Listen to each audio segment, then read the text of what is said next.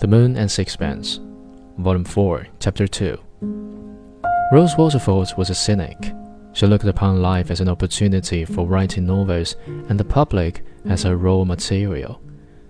Now and then she invited members of it to her house if they showed an appreciation of her talent and entertained with proper lavishness.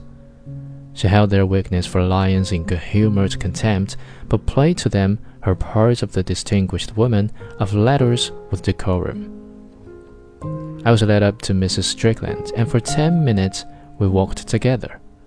I noticed nothing about her except that she had a pleasant voice.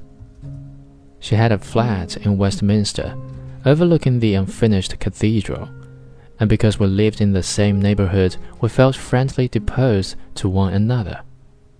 The Army and Navy stores are a bond of union between all who dwell between the river and St. James Park.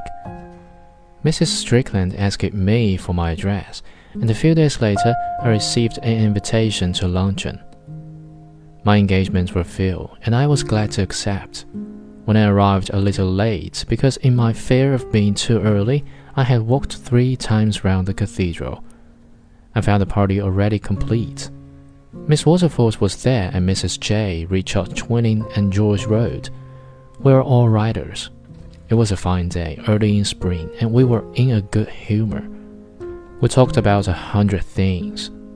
Miss Waterford, torn between the aestheticism of her early youth, when she used to go to parties in Sage Green holding a daffodil, and the flippancy of her maturer years, which tended to be high heels and Paris frocks, wore a new hat.